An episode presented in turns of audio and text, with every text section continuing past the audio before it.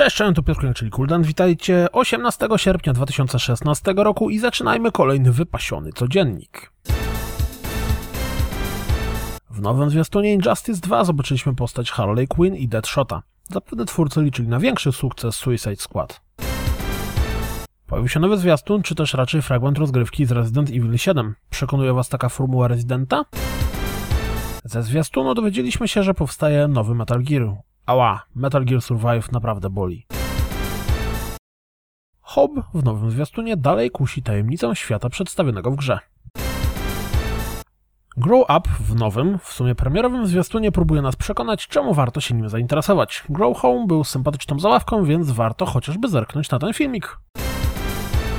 Z nowego zwiastuna Niocha, Nioch, Nioch, Nioch, dowiedzieliśmy się, że kolejne demko rozpocznie się już 23 sierpnia i potrwa do 6 września. No i zobaczyliśmy trochę nowych fragmentów rozgrywki.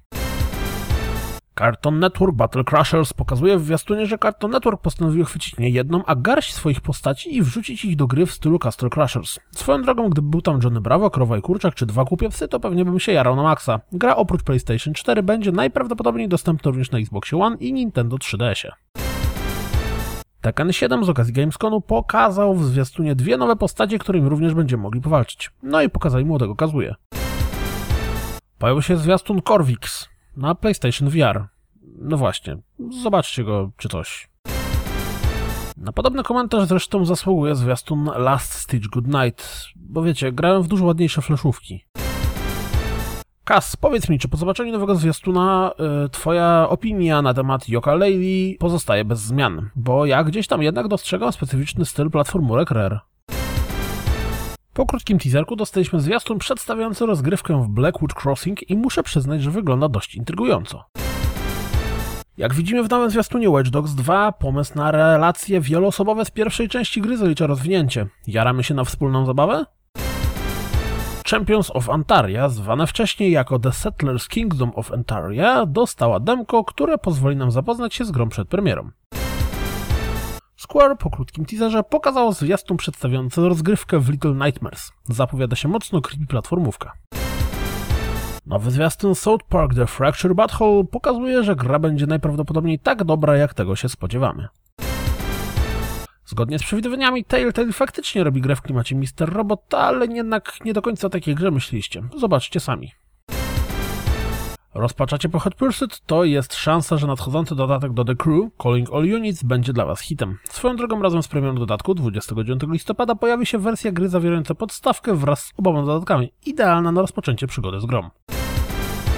Nowy zwiastun Step pokazuje kolejne fragmenty rozgrywki i rogacze. Przy okazji dowiedzieliśmy się, że gra pojawi się 2 grudnia tego roku. Czy fani walki wręcz jarają się For Honor? Jeśli tak, to sprawdźcie zwiastun. Swoją drogą, to tylko mi on przypominał dawne zwiastuny Assassin's Creed? Jak możecie się domyślać, Tom Clancy's Ghost Recon Wildlands pozwoli na mocne mieszanie z używanym uzbrojeniem, co ładnie pokazuje nowy zwiastun. 11-bit Studios zaprezentowało zwiastunem Tower 57, twin stick shooter mocno osadzony w 16-bitowym klimacie. Nie da się mu odmówić uroku. Zobaczcie zresztą sami. Get Even, tworzony przez Polaków z The Farm 51, będzie próbował przestraszyć nas na PlayStation 4, Xbox One i wiosną przyszłego roku. The Tomorrow Children ma być free-to-playem, ale od 6 września zagrają w nią tylko osoby chętne do zakupu Early Access Founders Pack. Nie wiadomo jeszcze kiedy gra będzie dostępna dla wszystkich. Warhammer End Times Vermintide pojawi się na konsolach 4 października. Ponieważ Retrograde już kiedyś było dodane do PlayStation Plusa, to w tym miesiącu od dziś można ściągnąć Tom Clancy's End War na PlayStation 3. Boom! Nier Automata wyjdzie również na PC.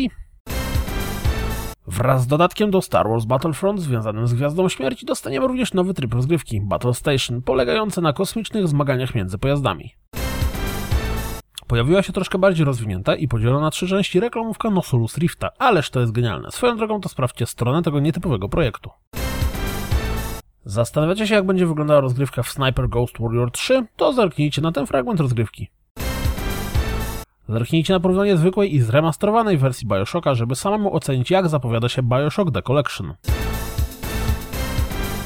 To wszystko na dziś, jak zawsze. Dziękuję za słuchanie, jak zawsze zapraszam na www.rozgrywkapodcast.pl. Jeśli doceniacie moją pracę, wesprzyjcie na Patronite i mam nadzieję słyszymy się jutro. Trzymajcie się, cześć!